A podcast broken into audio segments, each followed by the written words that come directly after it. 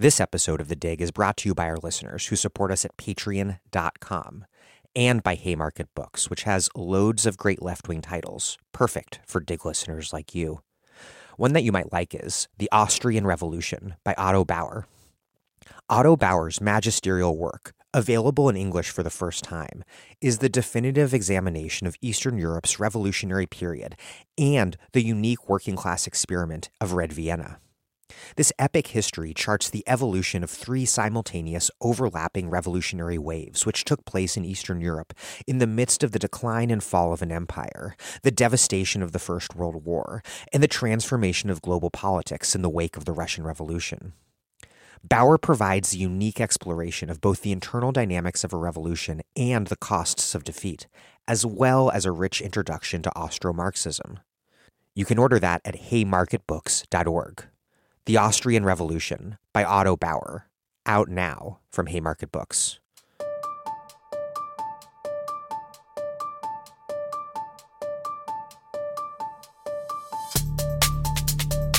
Welcome to The Dig, a podcast from Jacobin Magazine. My name is Daniel Denvir, and I'm broadcasting from Providence, Rhode Island. Why are so many private sector workers striking right now at this late moment in the long pandemic? What about the high quit rate? Do so many workers quitting their jobs reflect worker power or organized labor's weakness in a moment of crisis? Or both? Are we in a strike wave? And what does the fight for union democracy have to do with building union and worker power? What does it mean for worker power now that just in time supply chains have come crashing down to earth, now that the world is no longer so flat? This dig is guest hosted by past and future dig guest Gabe Winant, featuring past dig guests, labor journalists Alex Press and Jonah Furman, as well as IATSE member Victor Bouzi. Before we get rolling, I really do want to pause and implore you to support The Dig at patreon.com slash The Dig with a financial contribution. Contribute any amount at all, and we will send you the Dig's excellent new newsletter by email. It's really good. If you contribute $10 a month or more, we will send you a book or books or a tote bag or a mug. But the real bottom line around our bottom line is that we are only able to put out this podcast and pay everyone who makes it happen and then give it away to all listeners, regardless of their ability to pay, because those of you who can contribute do so at patreon.com slash the dig. That's P-A-T-R-E-O-N dot com slash the dig. Thank you. And here's Gabe Winant interviewing Alex Press, Jonah Furman, and for the last segment of the episode, Victor Bouzi. Gabriel Winant teaches history at the University of Chicago. His first book, The Next Shift, the Fall of Industry and the Rise of Healthcare in Rust Belt America came out this year. Jonah Furman is a staff writer and organizer at Labor Notes and the former national labor organizer for Bernie Sanders' 2020 campaign. Alex Press is a staff writer at Jacobin Magazine and the host of Primer, a podcast about Amazon. I will link to that in the show notes. Finally, Victor P. Bouzi is a member of IATSE Local 695. He is a father, production sound mixer, rapper, and community organizer. I'm linking to his podcast, Wait, Why Am I Talking, in the show notes. Also, while we were recording this episode, a tentative agreement at John Deere came out, granting an initial 10% raise, an immediate $8,500 bonus, and allowing new hires to opt in to the existing pension. We will see if the workers approve it.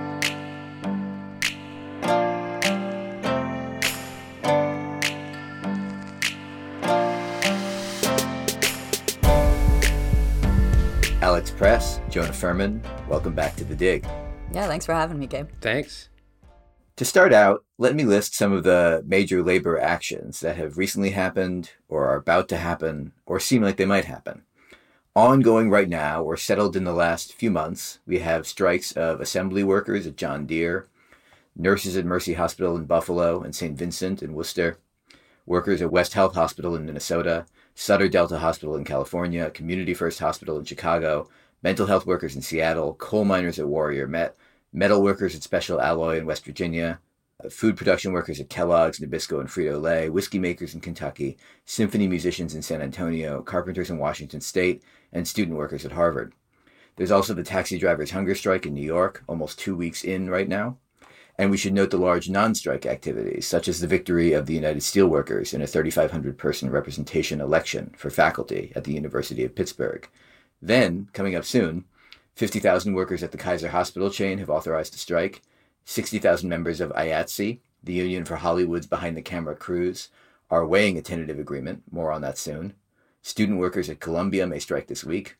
Also, possible strikes in the future at a large hospital in West Virginia, at Frontier, the telecom company in California, by faculty at Columbia College in Chicago, flight attendants for an American Airlines carrier, and at a Wyndham Hotel in Philadelphia. Some of these strikes have gone on for months and months, such as the struggles at Warrior Met in Alabama and St. Vincent's and Worcester. Some involve quite large groups of workers, such as John Deere, IATSE, and Kaiser. While it's exciting to see so many workers in motion, on the other hand, past strike waves have involved hundreds of thousands, even millions, not the tens of thousands we're talking about today.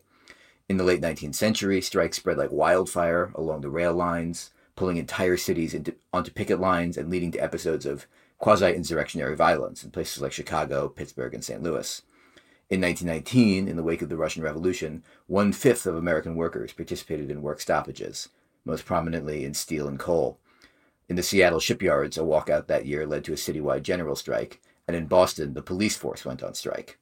In 1945 1946, 10 to 15 percent of the entire workforce participated.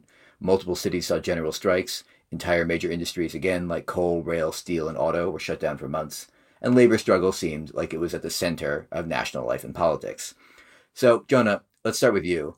Does it make sense to call what's happening now a strike wave? Why or why not? It does in a way. I, I think a strike wave is not, you know, there's not a strict definition of what that is. One thing I've been thinking about is that two years ago, October 2019, there was something like 80 to 85,000 workers on strike simultaneously. And yet it wasn't called, you know, Striketober. It wasn't making the national news as sort of a unified moment, which I think is, you know, kind of reveals that it's not just about arithmetic. It's not like you add up the number of workers on strike, and if it crosses a certain number, then you have a strike wave. I think part of what we're talking about is when labor struggles line up with social struggles, political struggles, a narrative, you know, some of it is media hype, but it's media hype down to sort of the level of the individual worker where people really do see that the John Deere struggle and the hospital, the Kaiser stuff going on, IATSE, uh, the overtime struggles uh, at Kellogg and, and the other um, food manufacturing plants. Like people see these as connected. Um, so a true strike wave, you know, I think the simplest way to describe a strike wave is a strike happens somewhere, workers elsewhere see it and copycat, and they basically say, we're going to do that too. The teachers in the red states in 2018 uh, were clearly a strike wave. You had literally teachers in Arizona saying, hey, West Virginia just did this. We're going to do it now. We're not there yet of people pointing at the other strikes and saying, we're going to copycat. But everyone is connecting these actions to a social situation and a political situation, which is not the case for other moments of more strike activity. Like the Verizon strike in New York in 2016 was bigger, but it wasn't connected in this way to everything else that was happening, um, for example. And there's plenty of examples like that where we've had more workers on strike, but less political valence or connectivity to other ideas of what you know our society is about than we're seeing right now. Alex.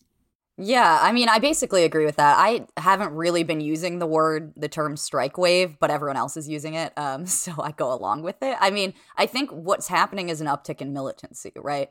You know, it's not just quantitative, of course, but still, I'm sort of hesitant to call it that a wave. But what Jonah said is important, which is that people are taking inspiration from one another and connecting their struggles. Like every time I'm speaking with workers who are either contemplating a strike or on strike, they constantly are bringing up other strikes and other fights that are going on. There's this great quote from a guy who was on the John Deere picket line um, in Local 74 of the UAW who said that, you know, he had this sense as the strike began that it wasn't isolated. And he said, labor is finally ready to fight. And, you know, that is the sort of sentiment that I hear again and again. I mean, IATSE workers are constantly saying to me that, yes, we're fighting over hours. And you know who else is fighting over hours? It's the people at Nabisco, it's Amazon warehouse workers. And so I think there is this connectivity that comes out of being connected by the pandemic, especially where workers have gone through these immense risks and struggles over the past 18 or so months. And it forced them to think of each other, right? We've all been forced to think of our relation to one another and sort of the sacrifices that people are making um, to keep doing their work. And I mean, you see that in certain ways, especially in industries or jobs like John Deere, where there's the sense that you kept um, the sector alive, agriculture. That's true, though, in all sorts of other places, food manufacturing, especially. You know, all these workers who felt that they, you know, were told again and again that you're doing this for the greater good, and now they're expecting to be treated better. Um, and so, in that sense, there really is this articulation of shared fights um, in in a way that I think reflects a political shift that's going on, where people are thinking of themselves as part of a working class in a way that just inherently is broadening the sort of perspective on um, on offer. And I mean, the fact that all of those strikes you listed are from different parts of the private sector, I think is really important. Um, so, you know, when we talked about the teachers' strikes in the public sector, like that wasn't really happening at the same time as several other strikes in other parts of the economy. Whereas right now we're talking about, you know, John Deere, we're talking about food manufacturing, we're talking about a ton of healthcare workers, film and TV. So this has a potential to spread, right? And so I think it is a significant shift in what's going on. One common theme across many of these struggles seems to be scheduling, staffing levels, and intensity of work. Uh, workers in many industries are saying that there are not enough of them, that they're expected to do too much work in not enough time. Alex, why are these working conditions related issues coming to the fore right now? Yeah, so again, this is definitely exacerbated by the pandemic, though staffing levels have been a problem in so many industries before the pandemic. I mean, especially healthcare struggles over safe staffing for nurses and other healthcare workers were already the issue that people were fighting around pre pandemic. But then the pandemic happens, and you know, there's economic kind of structural forces in place that give workers kind of more power and it, it's harder for employers to find employees. And their solution to that is that they start overworking people. So mandatory overtime has now become the issue that everyone talks about. It's particularly bad in certain sectors, food manufacturing especially. But what employers have been doing for these workers that are really going on strike, it's not every employer that is forcing workers into mandatory overtime, but it's a lot. And it's, you know, cheaper for them to overwork their current employees, then lay out all the costs for benefits and pay and recruitment and training for new employees. And so this is a common sort of shared experience that people are having. And you see it even when that's not the issue, sort of at the center of a strike. Like Kellogg's, their main issue is this sort of expansion of two tier that they have in their contract. That's what they're fighting against. But then you talk to Kellogg workers on strike, and they say that, like, yeah, you know, some of my coworkers have worked over 100 days straight without a break. I worked 80 hour weeks. And so that's playing into this frustration, this sense that your entire life has become work. And with the pandemic, it heightened the risks of what that means. You know, that might have already been true to some degree, but now you're actually risking the health of you and your family. And so that has a radicalizing sort of shift on what your relationship to your job is. Um, and I, I mean, obviously, we could talk more about IATSE and we will, but that too is the central thing is the sense that there's no reason for me to be sacrificing 18 hours a day for this job. It's just not worth it. And my priorities have shifted because of the pandemic. I think also, I mean, I hope we'll talk about this more as well, sort of like what does it mean that these are all union workers we're talking about and what's going on inside the unions. One of the things that seems to be back on the table after really not being part of the conversation about this forced overtime stuff is that these are union workers working 80 hours a week, forced to. You know, UPSers, the UPS is the biggest private sector contract in the country and routinely people are working 60 hours a week just like getting home at 10:30 p.m. totally ruining their family life, you know, all these serious family issues and personal issues with having to work that much. But it's kind of just been like, yeah, that's how it is. You make good money because you get all this OT and, you know, kind of like love it, you know, time and a half, double time on the weekends there's something happening in these unions where people are saying, actually, we should make good wages not by destroying our bodies and and and our personal lives outside of work. Um, so yeah, totally hearing it in John Deere as well. You know, it's not the flagship issue of the strike, but people are all you know what they the, the term they always use is you can make good money if you live in there that's like you know how they talk about overtime so i think there's a challenge that's coming to the fore here with the union saying actually we have these contracts that provide you know you can make a good wage if you st- structure your life around work but maybe we don't want to do that anymore. Um, and that really has not been part of like the fight in even the 97 ups strike the biggest strike in my lifetime was about part-time you know part-time america won't work. Part-time jobs aren't enough. It was about getting more work. Suddenly we're talking about work-life balance for the first time since the 70s in like a serious way within the unions. Yeah, and it's very striking just in that the contestation over the length of the working day was obviously the historic heart of the emergence of the labor movement, but it really fell out of collective bargaining and working class struggle in general, really through much of the post war period, although you're right that it reemerged in the 70s. Yeah, I mean, just sorry to jump in, but one one other thing that uh, sort of like Alex said across sectors. You know, there's a big fight in the electricians, the IBEW in Florida, they just have a contract that got imposed that essentially eliminates the weekend. This was the whiskey makers in Kentucky was about eliminating the weekend as a protected time for overtime. Nabisco across the country was about eliminating the weekend for overtime. So it's overwork and it's also protecting your time, uh, which yeah has not has not been you know one of the top issues and certainly not the public narrative about union jobs. You know, admitting that we it's not acceptable to work your life your whole life. I want to drill in a little bit more on the pandemic itself and its lingering consequences for workers' actions. Obviously, millions of American workers endured appalling conditions over the last 18 months, enormous danger on the job for many, impossible demands on their endurance and harrowing conditions, particularly in industries like food production, like healthcare. Even those not necessarily at greater risk of catching COVID on the job had to navigate the economic destabilization of their industries. How do you see the relationship between the pandemic and workers kind of lashing back now? You know, I keep saying this, but the John Deere kind of slogan of the strike, if there's been one, was all the local unions printed up their own shirts and it says, deemed essential in 2020, prove it in 2021. You can't build it from home. Like that to me is the entire thing right there. And and it's also why, you know, we're talking about a strike wave even if the numbers aren't there yet. It's because there's been this collective raising of expectations of what what we gave to our jobs and what our jobs owe us back. So, of all the horrors and trauma that people went through of the pandemic, the takeaway for people has been like don't say i never did anything to you. Don't tell me that i didn't. This is has been what workers have said in contract fights before the pandemic but now it's it's the national headline for 18 months that workers are running the world. And finally like you know this level of consciousness is is permeating to down to the member level and not just the activist level yeah, absolutely. I mean, and that's especially true, obviously, in certain parts of the economy. I mean, this is healthcare workers again and again are saying this. I mean, they're being pushed to like the brink. I mean, the the situation when you're understaffed during a pandemic is just absolutely shocking. And I mean, there's this one, I forget who said it, but they were talking about attending a DSA meeting early in the pandemic, and an EMT said, you know, when you realize your boss is your boss is willing to kill you, it changes your relationship to your job. So you're juggling these incredible sort of social responsibilities, and it's not just in healthcare, but I mean John Deere, again, food manufacturing, meat packing workers, all these workers are being inscripted into this sort of narrative about you know you're doing this for the broader good and we all owe you and we're going to clap and applaud you and call you essential um, and meanwhile, you're being treated like shit, um, and you're terrified uh, for, especially in certain sectors, for your health and the risk that the pandemic poses. Um, and so, yeah, it's exactly this sort of ironic raising of expectations that you know employers certainly weren't planning to follow through on.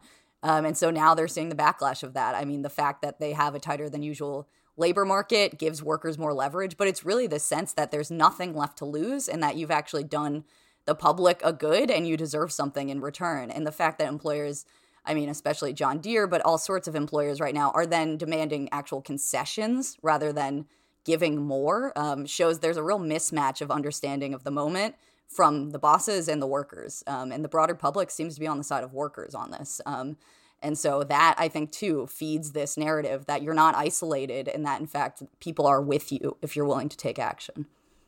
The last couple of years have seen two major federal interventions to expand the social safety net, albeit in haphazard and temporary ways.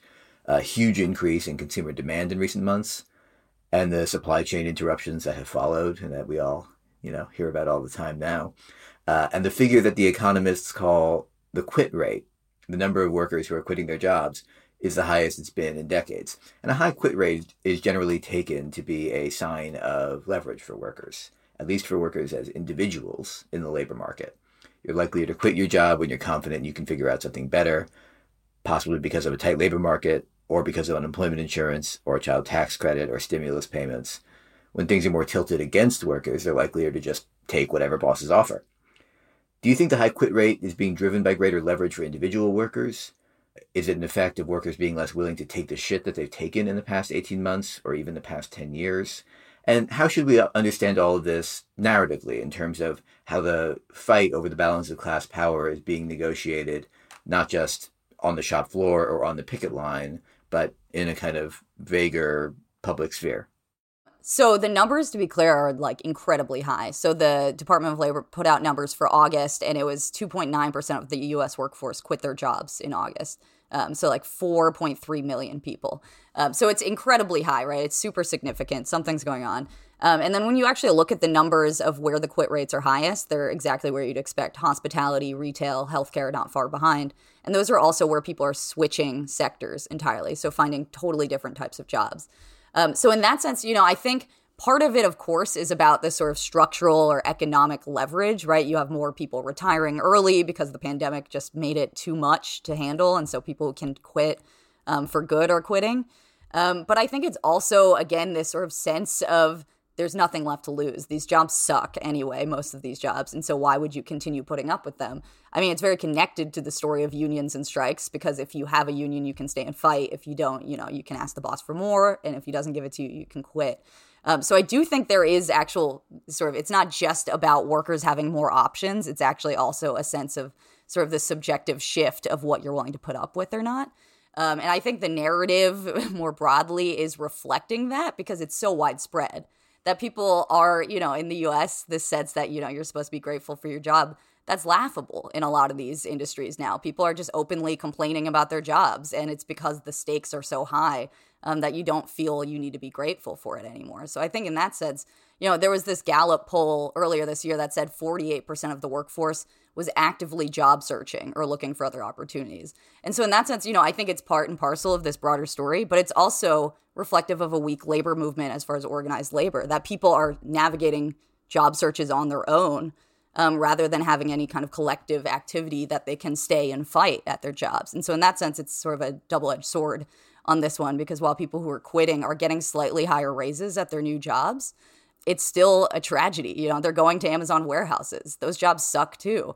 Um, so they get a raise, but they certainly don't get good working conditions. And so it's a mixed story, I think.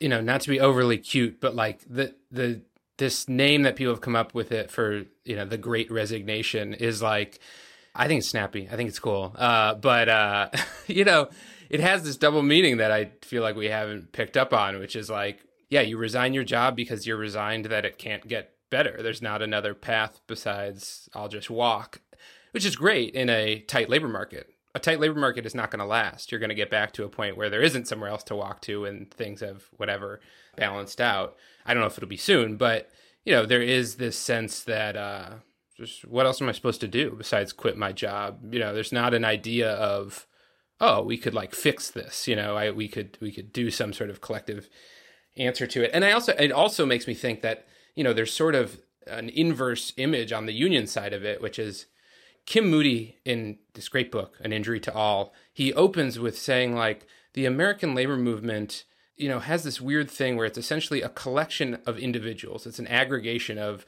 I'm going to get a better deal. That's sort of the prevailing logic of the mainstream U.S. labor movement in the 80s when when he's writing.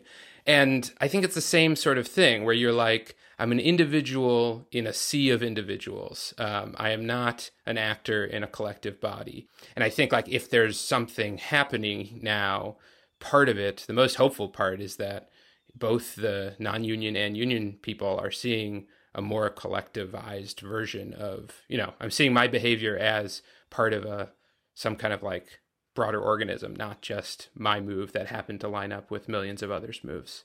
Let's put the current situation in a longer view. 2018 and 2019 saw a significant increase in strike activity, reaching the highest level since the mid 1980s. And particularly, as we've already mentioned, a significant uptick in public sector education uh, strike activity. Uh, and this was very striking after the brutal labor market, the 10 years that followed the 2008 recession. Is what's going on now a continuation of the Red for Ed 2018 2019 moment? Should we see it as something new? And in particular, what's the strategic significance of the shift from a more public sector centered uh, wave of activity a couple of years ago, the more significantly private sector activity going on now? You know, to start off, the biggest picture frame for me is like in the past five to 10 years, maybe it's from 2008, there's been, you can call it a lot of things. There's been an anti establishment mood. There's been a disruption of whatever homeostasis there was in our society and our economy. And that stuff didn't, you know, it, it, I think first came into this street protest stuff. Then it came into, you know, our political parties writ large, the establishments of those parties it didn't end at the workplace or in the unions. Like this stuff just has a longer tail, I think, for a lot of reasons. I think it takes longer to organize collective activity, especially in sort of islands of of organization that unions are. You know, it's not like you know if you're challenging the Democratic or Republican establishment, you can go knock every door in your neighborhood. This is a lot more. It's like a Swiss cheese of where the union members are and the organizations are. But I still think a lot of it is that. I mean, you have in a, in a lot of these uh, strikes or, or union transformations, you see people who are really into the Bernie movement, or you know, you have to admit it, really into the Trump movement. There's a lot of like super MAGA guys uh, in the John Deere thing who are leading the way on the strike action, saying we're not going to accept it. And I don't see that happening without a broader social upheaval or disruption, whatever you want to call it. So I feel like zooming out, this just is one of the sort of faces of this complicated shape of like disrupting our political status quo since 2008 maybe since 2016 wherever you want to start it. But that that for me is like the thing that people don't talk about. They talk about the workers over there and the politics over here and it's like they're the same people. More broadly you know how, how do you think we should understand this current moment in relation to the kind of generational defeat of the labor movement that we've been talking about which maybe you want to trace to the 1980s maybe earlier uh, famously embodied in that decade by Reagan's crushing of the air traffic controller strikes, but really reenacted year after year, contract after contract, down to today, in things like we've already brought up, such as two tier contracts, which proliferated across the economy over the last several decades. The air traffic controller strike is often seen as a key episode in the imposition of neoliberalism in the US. Today, neoliberalism is often seen as in crisis. A rising left has gained ideological ground the welfare state has been at least sort of partly expanded in some ways, at least marginally.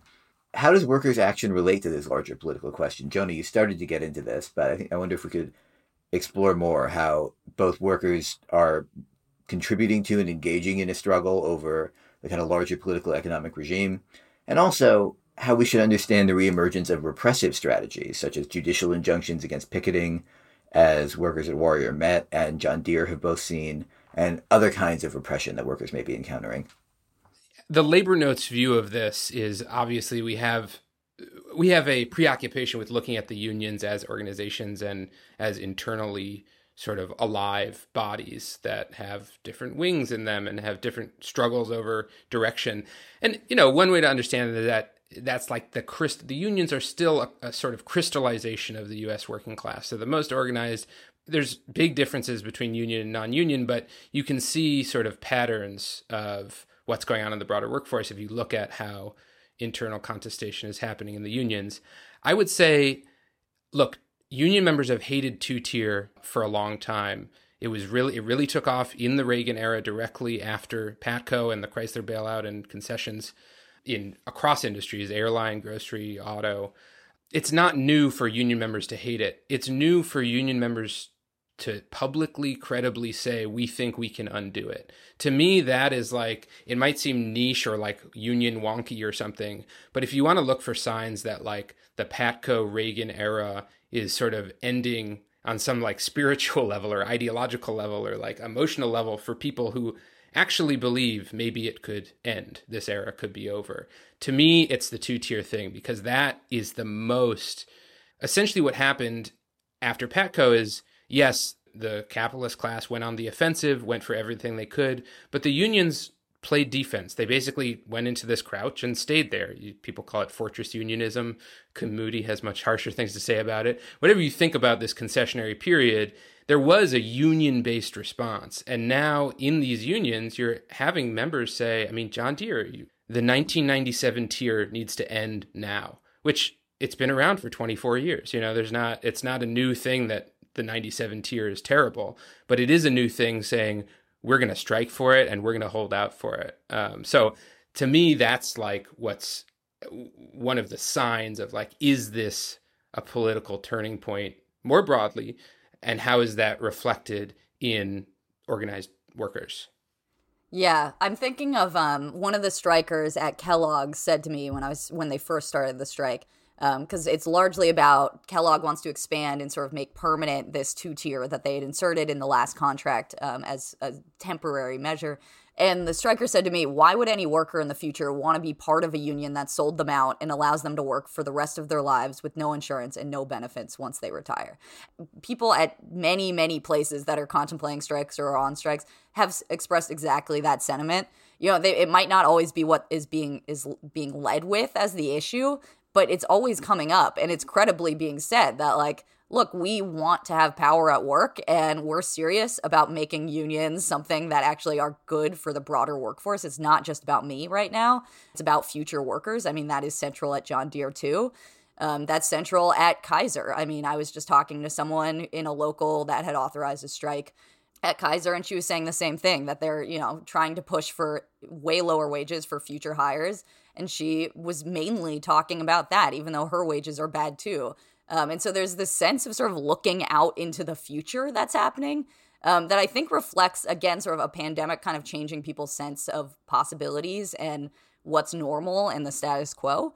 Um, and so there's this real sense that there's no reason that we should be accepting these things. And in fact, we're willing to fight for other people because we already had to for the past 18 months. So why should I be only interested in my own contract or my own benefits? Um, and you're seeing that. I mean, UPS, that's going to be a big fight when their contract is up uh, for negotiation again. I mean, this is a similar sense of unions accepting bad contracts and the membership.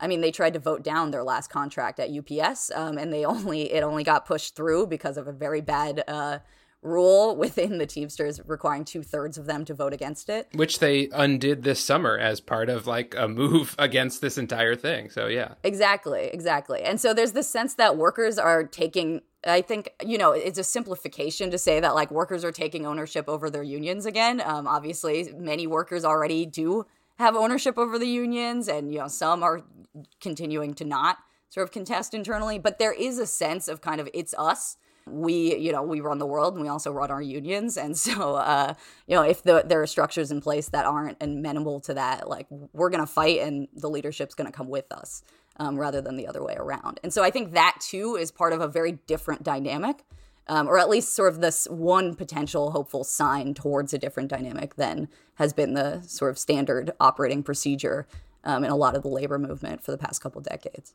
Well, let's talk more about the formal life of the labor movement. Even as public opinion has become more favorable to organized labor than it has been in decades, uh, union density is only around 10%, around 6% in the private sector.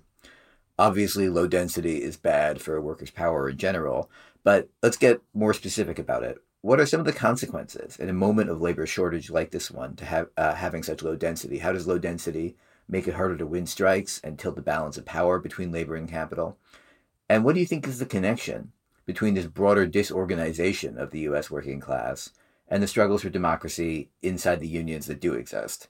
The UAW is in the middle of intense internal conflict, so are the Teamsters has just started to come up. And what's the relationship between these struggles and the larger balance of power between labor and capital? You know, one thing this makes me think of in the UAW, this isn't exactly strike related right now, but for example, the uh, the electric vehicles industry, right? Is part of a Green New Deal. It's coming. It's here in some senses. There's a huge expansion in among the big three automakers, the union automakers in the UAW. You know, they're building battery plants. They're moving electric vehicles into more factories, and they're using this as this moment of could call it like disaster unionism or something. They're like using the moment to undermine union rights both in who's organized. So like there's it's contested whether the ford battery plants will be union or not which is wild. I mean ford workers are uaw you know this is just established. It's also there's there's plants where there's deals being made for electric vehicles to replace legacy vehicles and with it bringing everyone down to the lowest tier of the contract, you know, degrading jobs that do exist. So one of the things that low density means is that there's more places to run to and there's fewer allies in in terms of actual workers. If you build a plant in Tennessee where their density is low and union sentiment, union consciousness is low, you're far less likely to organize it, as we saw like Volkswagen in Tennessee some years back for the UAW being a big loss. Same in Mississippi, same in South Carolina. You know, sort of the existential question for for the unions is as your island shrinks, or you know, another metaphor is like as there's fewer sort of ducks, sitting ducks for them to hunt, the target on your back is clearer. It's it's right there, and that's also part of the two tier thing. People are saying, we realize if we become the top tier and 90% of the workforce is bottom tier, or 90% of my workplace is bottom tier, suddenly my pension is on the chopping block in five years. You know what I mean? So there is like this issue of if you are not insulated by other union members and other people having decent standards, your standards are not secure at all, right? I mean, it's like, I, I don't need to mix more metaphors, but like if if if you are the only one with healthcare left, pretty soon you're not going to have healthcare, no matter how you know strong you may be personally. You are going to be up against a much worse terrain.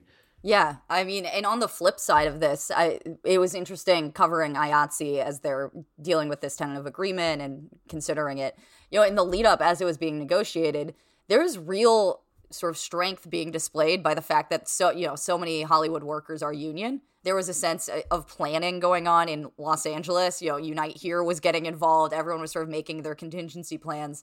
The LA Teachers Union, people within that union were starting to figure out what solidarity and support on the strike lines would look like for IATSE. So it's very clear how this helps, right? That if you actually have allies and you have people on your side in your industry that are union, it's much harder for the you know the boss to make the argument that you know you're the one weighing the cost down, as Jonah said. Like your target, there isn't a target because everyone's sort of unified on this, and so I think that's very clear. I mean, it's also the case in the South that when there are these big union campaigns that happen and often fail, it's in part because the employer can credibly make the argument that look, I can't afford it because everyone else around here doesn't have to pay that kind of wage, doesn't have to provide benefits. So I think it's a very obvious. Um, question of what does sort of a, a union movement that actually looks beyond its existing members how does that benefit them and how does it benefit the broader working class and i mean again going back to these struggles within inside unions part of that is people seeing the moment and saying if we seriously want to use this moment and actually be able to look at the people quitting their jobs and say what if you stayed and fought what if we actually built uh, a growth in the density of unions um, that some of that requires a nimbleness that just cannot exist in you know something like a corrupt uh, UAW leadership, for example. That's just not the focus of those leaders. Um, and so there is a connection there of a feeling that this is a moment where something is happening, and you know it's up to the unions um, to be able to actually grasp that moment and do something in a short amount of time. Um, and so these structures are very important in the relationship between movement and stasis. What do you think is the connection between, to spell it out a little bit more, between the ossification or even corruption of union bureaucracy or officialdom and the kind of period of generational defeat that we've been talking about? How do those things relate to each other? That's a great question. I mean, you know, part partly it's like the kingdoms are shrinking, you know, and it, it, it undermines the power of the of the unassailable leaders of these unions. So you've been in office for 25 years, but you're union has shrunk by you know 60% you start to look a little less scary to the members you know? I mean to people challenging you internally. So that's i think you know one dynamic there is that like the emperor has no clothes uh, happening as these unions. It's very uneven you know uh, different unions are going through different periods of growth or decline but you know the uaw especially conditions have gotten so much worse. Membership has plummeted. I, I, I don't have the numbers, but you know we're talking about like half the union in a, in a generation is gone. Automaker, you know, something like 200,000 union auto workers in a million among a million workers in this country who work on cars. So I think there's just a sense of like you're not that tough. We're not that scared to take on this issue. There's also, I think, probably a lot of apathy. Um, you know, these unions get so weak that at the same time that like sort of openings for reform might be more possible, there's a lot of people who just tune out. What's the union to me? You know, why would I contest for power in something that has little power? Truer where, you know, in public sector, in uh, in not not union friendly states, but you know, that's a dynamic you see across. So I I also would say like one of the things just sort of a broad way we talk about this stuff is people like to talk about the unions are in decline and that was true in the 80s. The unions are, you know, Tom Tom Geoghegan has in uh, Which Side Are You On? He has this great line, a book that was written in 1990, where he says, "When labor was dying, that was interesting. Now that it's dead, what's there to talk about?" Something like that. You know, I think we need to understand our period of the labor movement as very different. It's not decline. It's like just kind of bouncing along the bottom. And that that is a different moment than sort of like a disruption to status quo. Most people's status quo has not been super disrupted in the past 20 years. It's been pretty weak and it's stayed pretty weak. So yeah so i, I don't know. I mean it, it has contradictory effects in different unions for sure yeah, I would just say to add, you know, an interesting case study of this is just as I've been writing about and talking to IATSE people, you know, there's this sense, again, it brings it back to the pandemic of a lot of membership that was apathetic, um, as Jonah sort of spoke to. Um, the sense that I'm not really engaged as a member, I don't really care or pay attention, and then being forced to care um, uh, because one's working conditions were so bad, um, or there was a shift in one's own life situation that made those working conditions look very different. Um, and so now there's a re-engagement and members are hitting against structures that they realize are not actually their ideal structures and that they are members. Um, they're being reminded of it all the time as there's a politicization around these contract negotiations. And so there all of a sudden are questions on the table about the existing structures within unions. So I think even in the short term, even in fairly kind of more disorganized membership uh, compared to like, you know, even the UAW having an actual sort of reform caucus fighting or the Teamsters for Democratic Union having an established um, kind of group of people contesting, even in places where this is newer and don't have those structures like IATSE, there is this shift happening that kind of repoliticizes the internal political life of a union um, in a way that I think is significant. I'm Naomi Klein. You're listening to The Dig, as well you should be, and you can support them on patreon.com.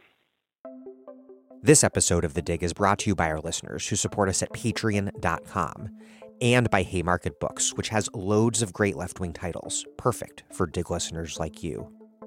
One that you might like is Revolutions, edited by Michael Lowy. This gorgeous hardcover edition presents a unique collection of rare photographs, documenting a range of important revolutionary upheavals and pairs them with incisive essays from leading radical historians. Rebellions depicted and discussed in this volume range from the Paris Commune of 1871 to the Russian, German, Mexican, Chinese, and Cuban revolutions, and beyond. This collection is a visually stunning introduction to revolutionary politics, as well as an important contribution to our understanding of the history of political struggle and the role of photography within it. Find Revolutions and all other Haymarket titles 40% off at haymarketbooks.org. Revolutions, edited by Michael Lowy, out now from Haymarket Books.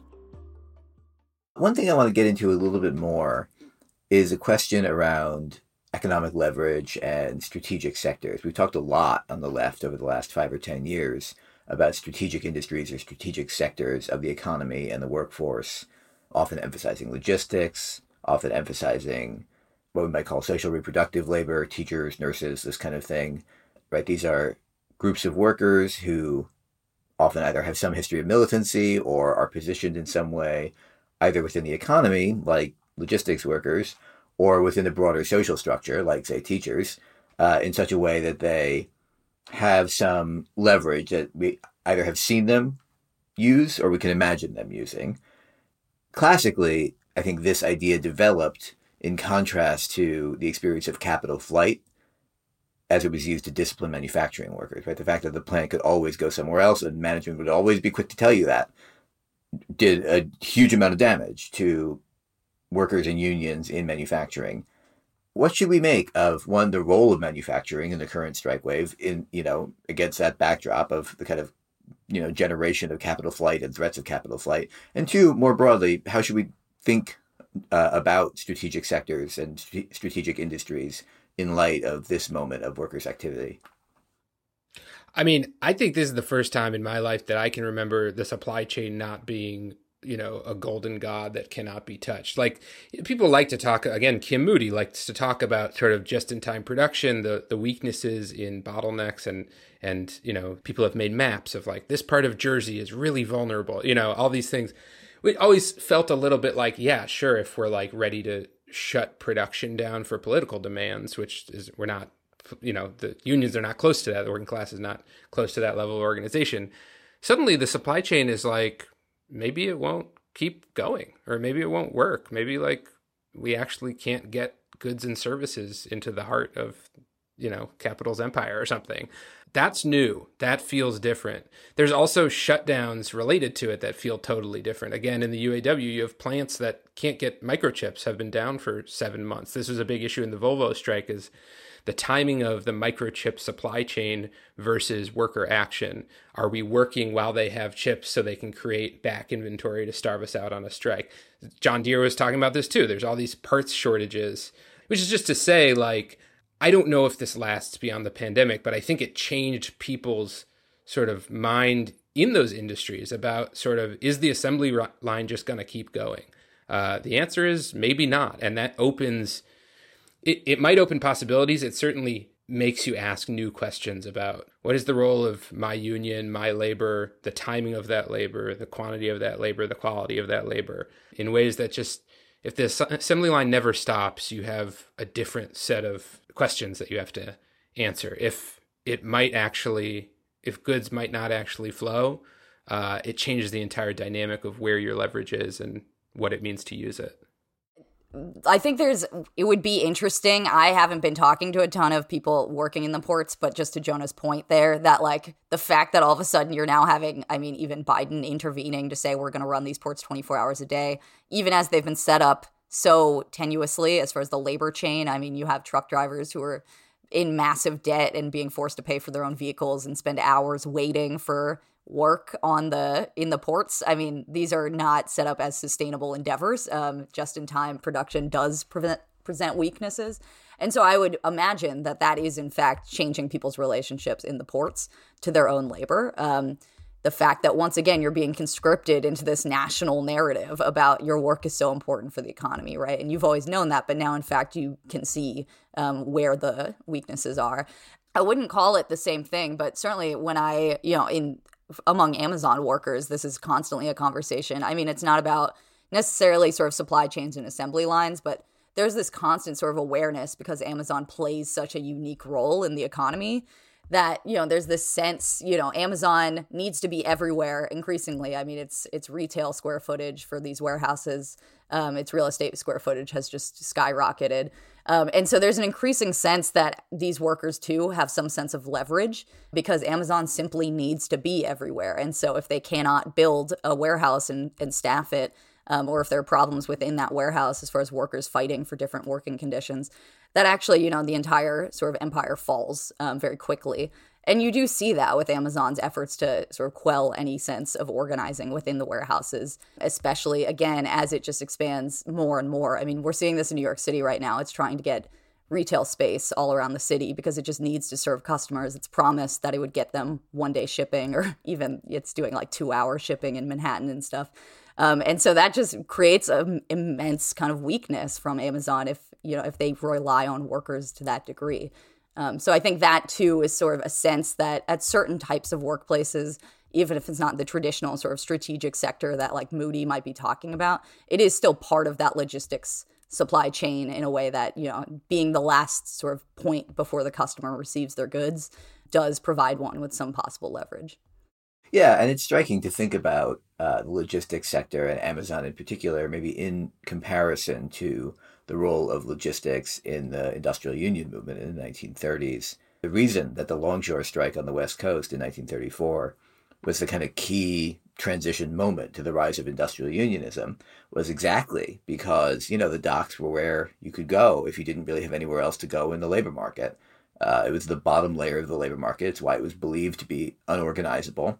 And the success of strike action on the West Coast in 34 on the docks signaled that something was possible more broadly across the economy and across the labor market.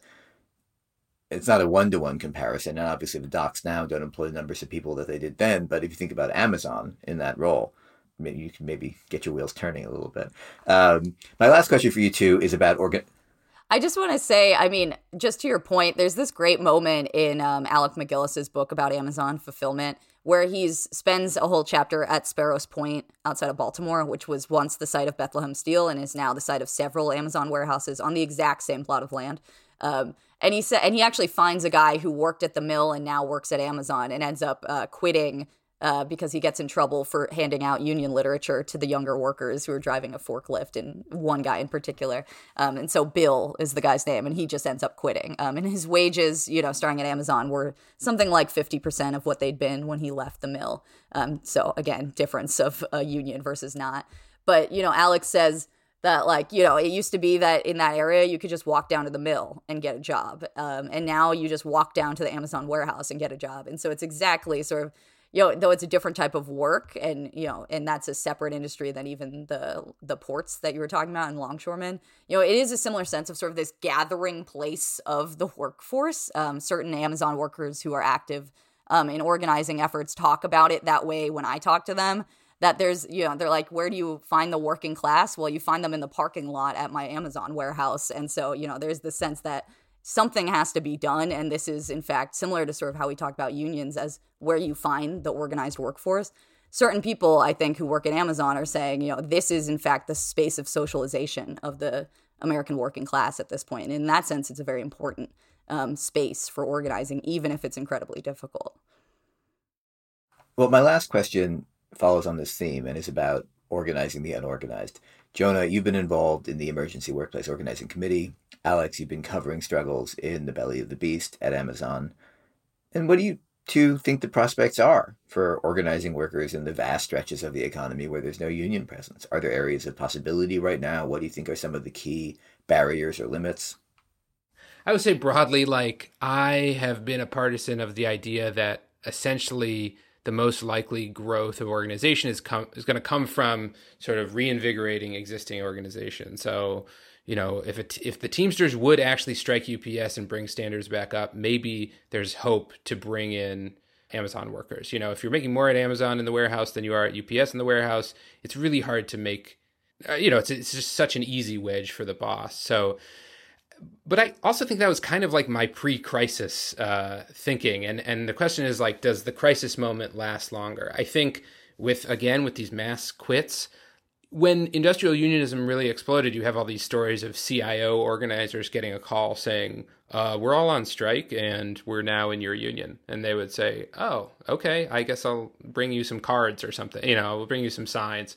We're not there yet, but if that's the model that there's sort of like an upsurge model that just gets absorbed, you know, that's that's sort of one theory of change of what can happen in a crisis.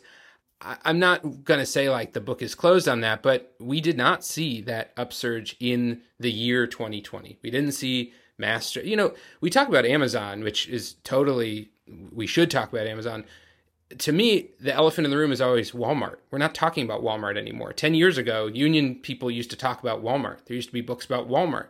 You know, how UFCW had a program called Our Walmart. We're organizing Walmart.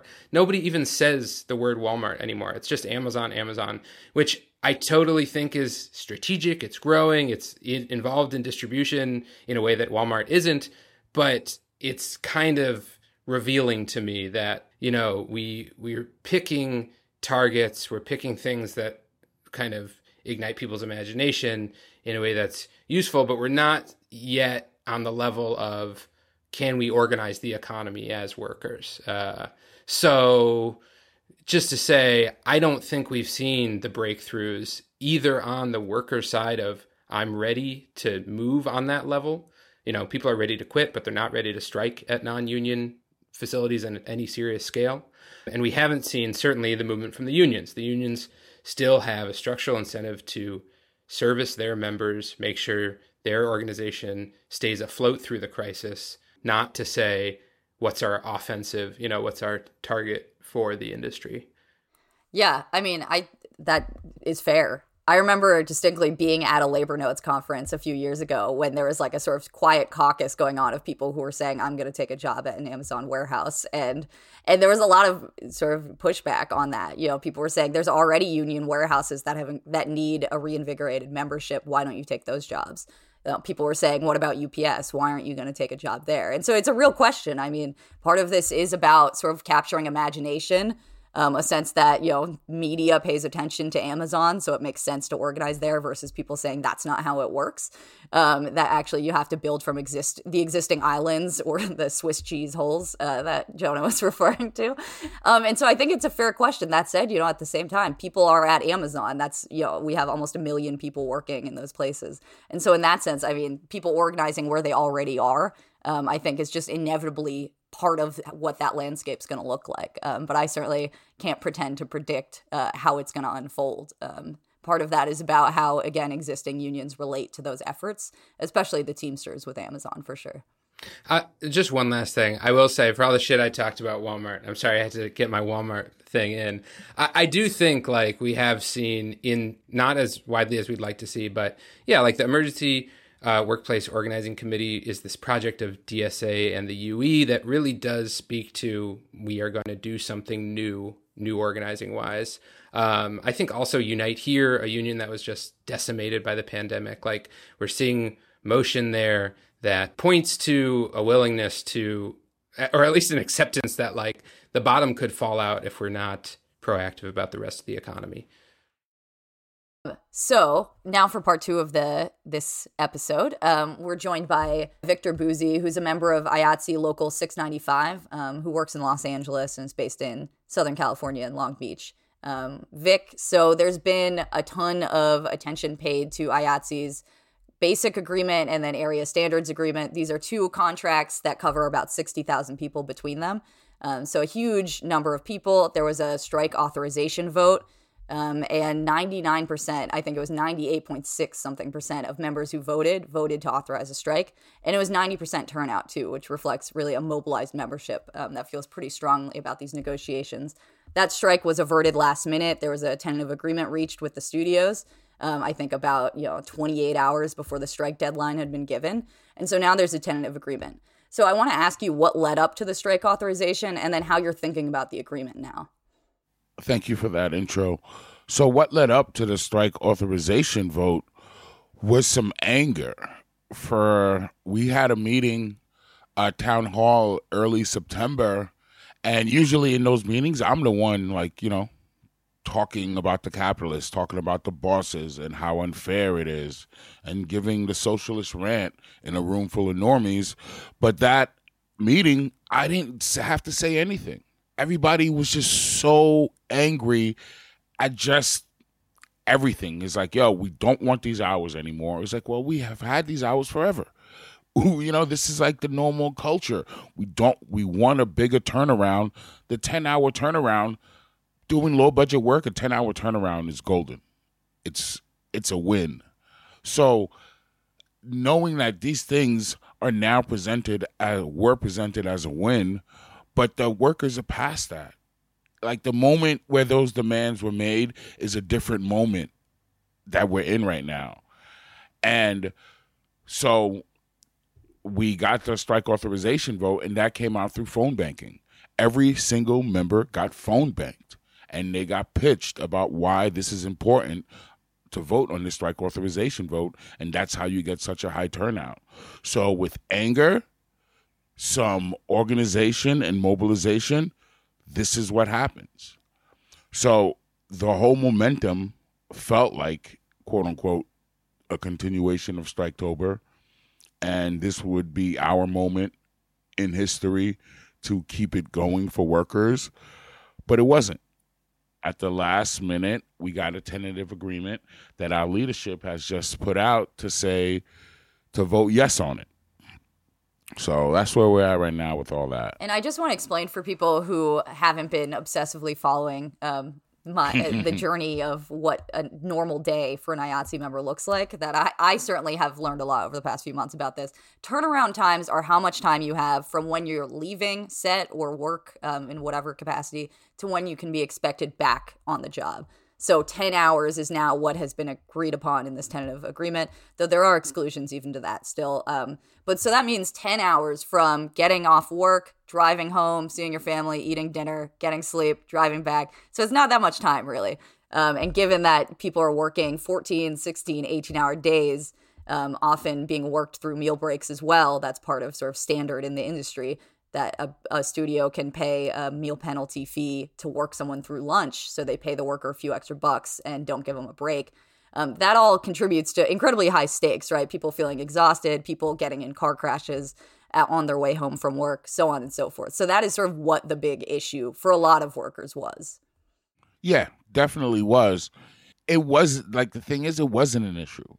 It wasn't an issue because it was so normalized within the industry and after COVID, it's a big issue. It's a huge issue. And again, changed everything.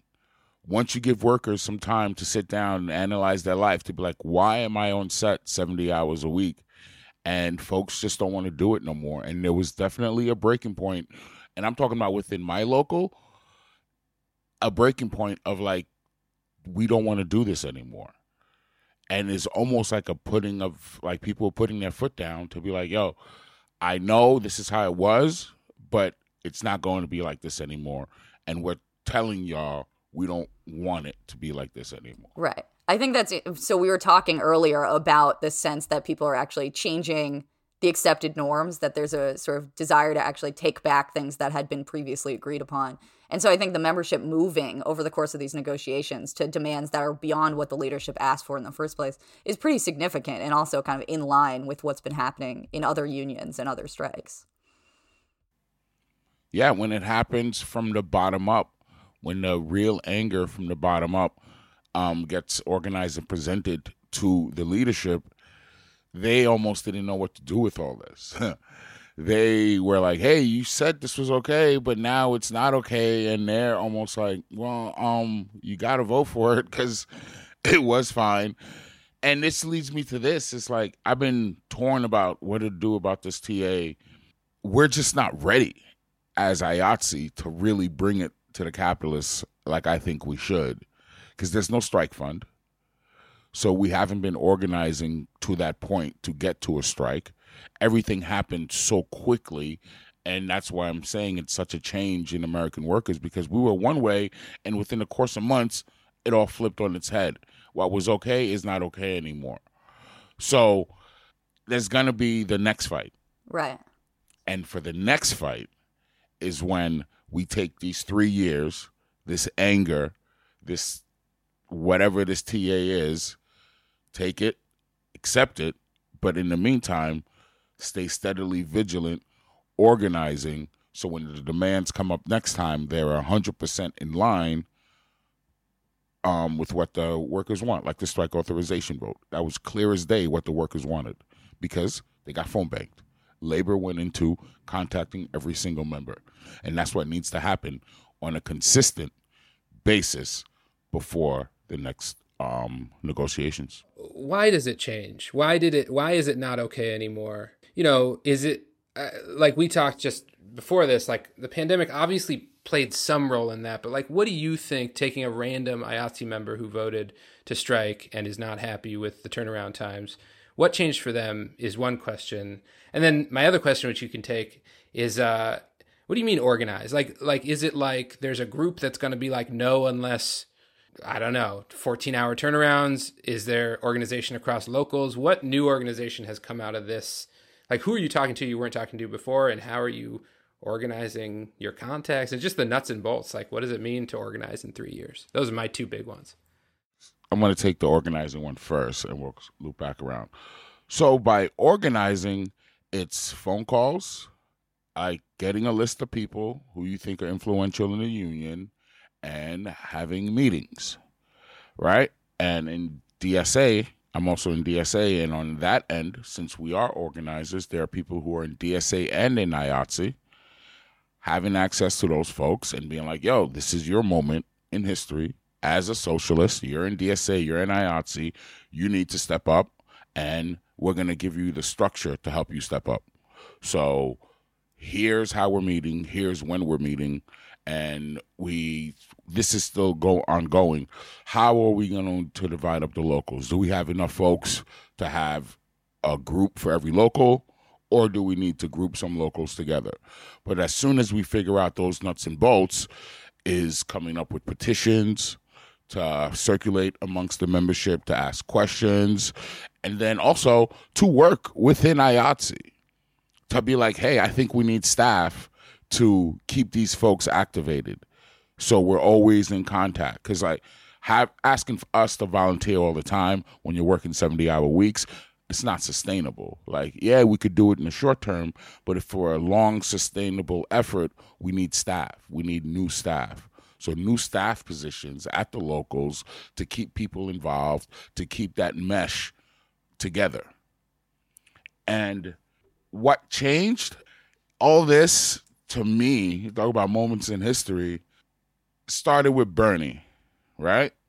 2016 i'm active. Bernie activated me.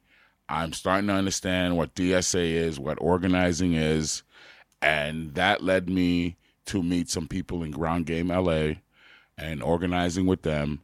I've met fatima iqbal zubair i've uh, she's running for California State Senate. I volunteered for her, and the uprisings 2020 happened. Got involved with Black Lives Matter Long Beach. All these things gave me the skill sets. So when my union came to me, was like, "Hey, we need y'all to do something about uh, diversity town hall." So I was able to go in the past through all my contacts and hit up the right people and ask and organize the event, moderate the event, bring it together, and show other folks this is what we need to do. So now I'm having meetings with other black mixers, the Sound Sisters. So we're organizing underrepresented groups within our local for a goal to have this town hall. We had a Y16A program, which we decided would be great to be a diversity program, and we took that back to the local. So that's what I that's what changed.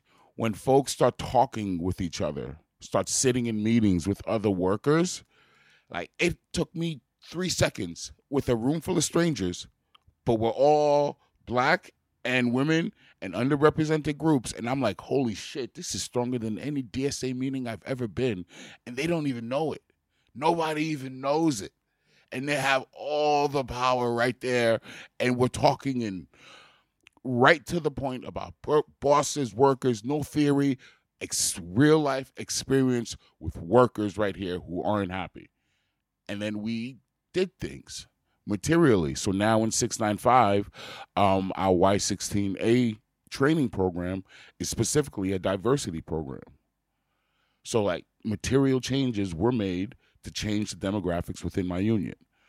So once people sit down and have the time to start organizing and talk, by organizing, it's just like connecting with other workers. And because a lot of times we feel like, yo, something isn't right, but what do you do about it? Seeing that, hey, I can do something about it, especially during the uprisings when the streets are filled with people and we're 695 like what the fuck do we do? Like uh you know we put out a statement is that enough? Like, obviously it's not. Like what do we do? And they came to us to be like yo what do we do? And then had to be like oh okay i'll i'll tell y'all what to do you know? That type of stuff. You know you often hear uh, workers say that after they've stood up to the boss in some kind of way like a 99% strike vote even before there's a new contract in force, even if there's not a strike, something feels different on the shop floor after you do something like that. And that might be intangible. It might be, you know, just little things about, you know, you can trust the people on either side of you. It might be something about how you relate to your uh, supervisor in some kind of way. But I'm curious if you can feel any version of that since the strike vote and how that has kind of evolved over the last month or so? Yes. It's the vibe. It's just people are talking about work and contracts and talking about their bosses and how much Netflix is making and the profits of these people. Like, you know, it would come up and, you know, in conversation, but ever since this whole strike thing, like everybody is talking about it.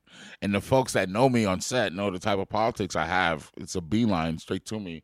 Like literally, just walk right to me, not even hi anything. What do you think about it? What happened? What you, what's going on with this? And for people, different people in different departments, not even, you know, on the sound team to come right up to me and just like top of the day, I'm unloading my car, talking about like what's going on with this strike that right there, just having workers being so invested in their place in cap where they make money, like and always be thinking about that. That's what's changed. And to me, it's like it's not like the vibe has changed. It's like the people are more themselves. Everybody's like there's a certain level of like not giddiness, but like enthusiasm surrounded not only working or having a job of what we're going to do about this job and how we're going to change things. And anytime anybody's enthusiastic about change, which I quote unquote consider a normie, and that's that's amazing.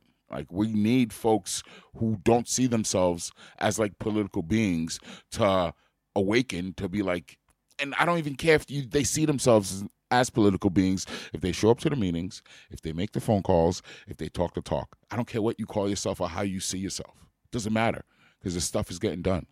I know that I feel like I recognize that description of people seeming more like themselves when they're when they've demonstrated some some courage and are in some struggle together. Uh, my next question, I don't know if this will kind of make make sense or if there's you know there, there might be nothing to this, but before you got on the call, we were talking about you know the logistics industry and the ports and you know the difficulties of organizing workers in that industry and the importance of it. And then I realized you're in Long Beach, which is you know the the biggest port in the country. It's where everything imported from Asia comes in. It's where all those ships are backed up into the Pacific Ocean. And you're in this group of really militant, uh, organized activists and workers. You know, DSA, IATSE, the overlap between them. And then you must be giving some thought to you know this big group of workers next door to you, who are so central to the economy who are hyper exploited. I'm just curious, like, how that fits in your consciousness of your own world and your own activism. Knowing the power of workers and all those workers being right there and so close logistically, uh, we have some members who are um, longshoremen, and they tell us it's like a very like reactionary um, type of union, you know, and he has a hard time like trying to get to them so I think it's just some political education is needed, some cross and I'm saying this because I've been thinking about this for like since I've been in DSA and realizing, oh shit, the ports are right here. Oh, we got some longshoremen in uh, in our ranks, and what they've told me, it's like they're just not. Just, some people aren't there. You know, like you can't make someone stop drinking if they don't want to stop drinking. Like you can't force somebody to do anything. And just like with IATSE, I could be railing in all these meetings about we need to do this, we need to be blah, blah, blah, blah, blah. But when the world happens and it happens within them, I don't have to say a thing. You know, it just it happens more organically and naturally. How to get the ports like more organically, naturally, more activated, like that's tough. I, I don't know. I don't have a real answer to that because we've been trying to do it. We're trying to do some like you know cross political education about like the ports in the past and how important it is and where they are in society. Because I'm I bet even with this IATSE strike, a lot of members didn't realize how essential they were to this whole process. You know, because we're so atomized. So that's tough. I don't know really. That's so rambling because I've just been thinking about the same thing for a few years now. Vic, I want to ask you about safety in the industry. So, you know, Jonah has been writing a lot about John Deere strike. Um, and there is a picketer who was hit by a car, um, seemingly accidentally and killed on the picket line recently. Um, and then in IATSE, obviously, local 600 member Halyna Hutchins was shot and killed on a set um, not that long ago. And so I'm just curious, you know, what your reaction to that was, how it kind of is related to this ongoing conversation among IATSE members about safety and working conditions. Um, and yeah, I mean, the timing is obviously quite kind of explosive given that this is as people have been having this conversation and as the tentative agreement is being considered. Yo, it's just we're just playing pretend and making movies. So for people to die over that, it's so like tragic. It's just it sucks and I'm really sorry that happened. But for the product, it, the Rust was being done to be sold, right? They were chasing tax credits. Alec Baldwin was getting the minimum. So these things were being done so they could maximize their profits. When it comes to maximizing their profits, uh, the crew doesn't get to stay in a hotel close. They got to drive an hour away. All these things it's like nobody's evil. There is no evil like producer who's like, I hate actors. I'm gonna make them pay. No, when you have all these little pushes for to make more money and more money coming from the top down, it leads to when you're on set and all the all the things aren't supposed to be there because people left. The armorer left. Now we have someone who doesn't um, who doesn't have as much experience. And especially for that case, they still don't know exactly how the live bullet got into there. Oh, man. So it's this push to make more money, to maximize the workers while you have them, is what leads to these things. And I have a hard time talking about it because it seems a little crass to try to use her death for this issue but this is what it is. Like, it is what it is. This, just me feeling icky about it is because I've been grown up not to talk about these things. Like, it's not okay to talk about these things when that's exact opposite. We should be talking about these things because somebody died on set and they should never be dying on set. So, to bring it back, yeah, it's fucked up that she died and it was they were chasing money is why she died. That's just I just want to make sure that is known is because they were chasing money, is why she died. Mistakes were made, yes, but the whole push for profits is what caused her to die. Yeah. Um, I want to ask, I guess, one more question about IATSE specifically, which is you mentioned that membership has moved right over the course of these negotiations, and your assessment is that had you know there the sort of existing kind of structures aren't in place to vote down this tentative agreement. I'm curious though what your sense, both for you personally and your local, the broader membership, the relationship between the rank and file and the leadership and sort of the existing structures within IATSE. So, you know, the process of ratifying a contract is a very convoluted electoral system um, that takes up quite a bit of time to explain to anyone. Um, and so I'm just, you know, there's been, it's played out a lot somewhat publicly in an unusual way, and that membership have been very vocal in their criticisms of the, what they see as the shortcomings of the tentative agreement. Some of this has played out, you know, in the fact that from the start of these negotiations, some of this kind of sharing of stories was happening on social media already through that Instagram account, IA Stories. Um, and so I'm just curious from where you sit, sort of in your seat as a member, as a member of DSA, as someone trying to sort of figure out what organizing within the membership looks like. Sort of, what is that relationship between the leadership and the rank and file? Um, it's a cool relationship. Like, we are encouraged to call our business agents and to call them because if something happens on set, you got to call the union to come down. So we've always had that relationship. And I've called them several times because things weren't right on set. So it's not, I don't feel like I'm yelling at like my dad or anything or somebody within the thor- that has authority. It's more like, it's definitely like they they're part of us, you know? They're part of us. Even though we may not agree about this TA right now, they definitely have been there in the past. Like I said before about the the Y16A program, and when I'm talking about IATSE, I'm mostly talking about Local 695 from that perspective, because they knew more had to be done. They didn't know what to do it, and they were able to accept criticism. because I'm a pretty critical motherfucker, and I've been very critical and vocal to them online, and nobody, people like, yeah, Vic is harsh, but they could still reach back and talk back to me. You know what I mean? It's not nothing is cut off. Again, I'm pretty critical, and for someone to take that criticism, disagree with me, but still when the uprisings happen to reach out to be like, hey Vic, we need your help. I'm like, wow, okay. Y'all are coming in good faith and y'all pretty serious. And it sucks they use those words in the T um when they try to say for us to vote for it that we see you, we hear you. Like that was that was tough to hear. But I think give them the benefit of the doubt, like they that's how they feel. They hear us and they see us. You know what I mean? Like they don't know how else to express it. So I don't think they're like in bad faith and they real they think this is good and they want us to vote for it. You know, they're not in the back room. It's not them. I don't feel like it's them and the producers versus us. I do not feel that whatsoever. I just don't get that vibe. And especially since COVID, the uprisings, I felt even more part of the union, part uh, and like that I could reach out to them. Like we've had several conversations about different things at this point now.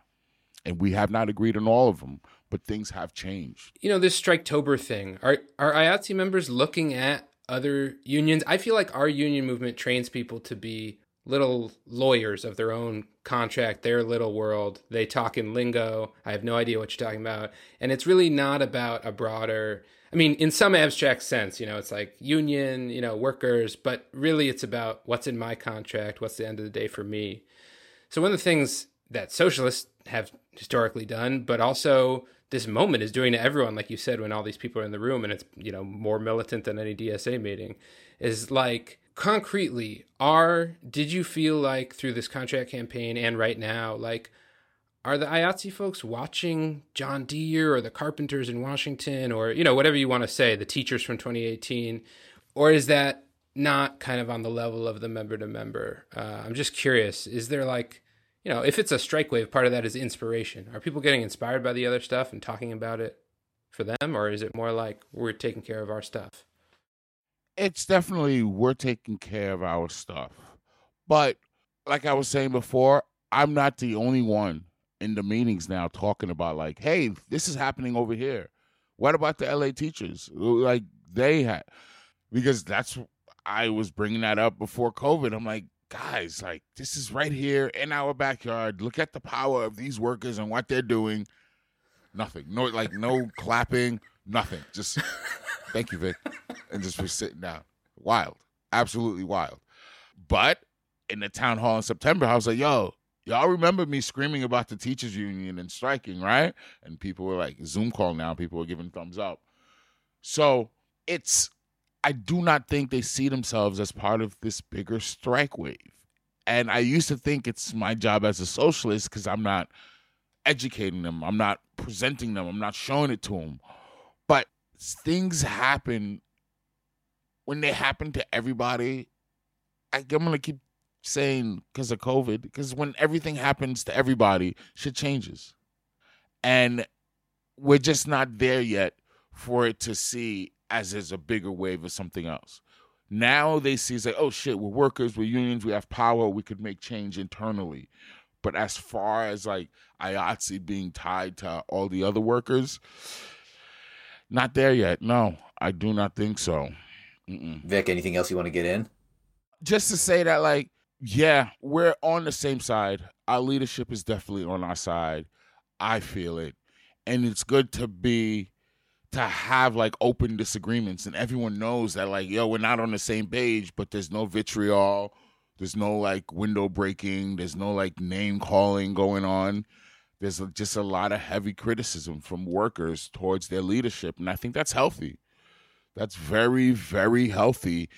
It's hard to just go with the flow because a lot of times I want to push and think we should be doing this, DSA should be doing this, and then Jacobin, how come you guys aren't doing this, and you should be running this story and that. And I'm more of a proponent now of just letting history happen and do what we can and being ready for this interview. You know what I mean?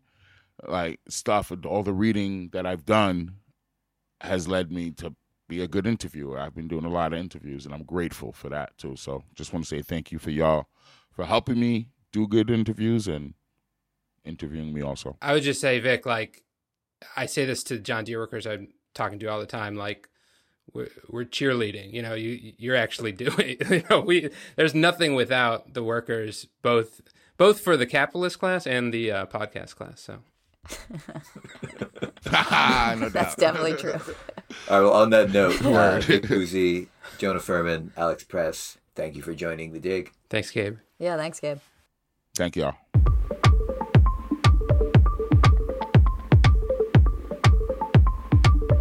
Gabriel Winant teaches history at the University of Chicago and is the author of The Next Shift The Fall of Industry and the Rise of Healthcare in Rust Belt America. Jonah Furman is a staff writer and organizer at Labor Notes. Alex Press is a staff writer at Jacobin Magazine and the host of Primer, a podcast about Amazon. And Victor P. Bouzi is a member of IATSE Local 695 and a father, production sound mixer, rapper, and community organizer. Thank you for listening to The Dig from Jacobin Magazine. As Marx once said, after noting that things are only settled by the continuous struggle between capital and labor, the capitalist constantly tending to reduce wages to their physical minimum and to extend the workday to its physical maximum, while the working man constantly presses in the opposite direction. While other podcasts have only interpreted the world in various ways, our point is to change it. We're posting new episodes every week. The Dig was produced by Alex Lewis and recorded at WBRU in Providence. Music by Jeffrey Brodsky. Our communications coordinators are Tamuz Frankel and Gemma Sack. Our senior advisor is Thea Riofrancos. Check out our vast archives at thedigradio.com. Follow us on Twitter at The Dig Radio, and please find us wherever you get podcasts and subscribe. If it's on iTunes, you can also leave us a glowing review. Those reviews help introduce us to new listeners. But what really and truly does that is you telling your friends about the podcast, why you listen to it, why they should, etc. Please do make propaganda for us. And please, last but far from least, do find us at patreon.com slash the dig and make a monthly contribution to keep this operation up and going strong. Even a few bucks a month is huge.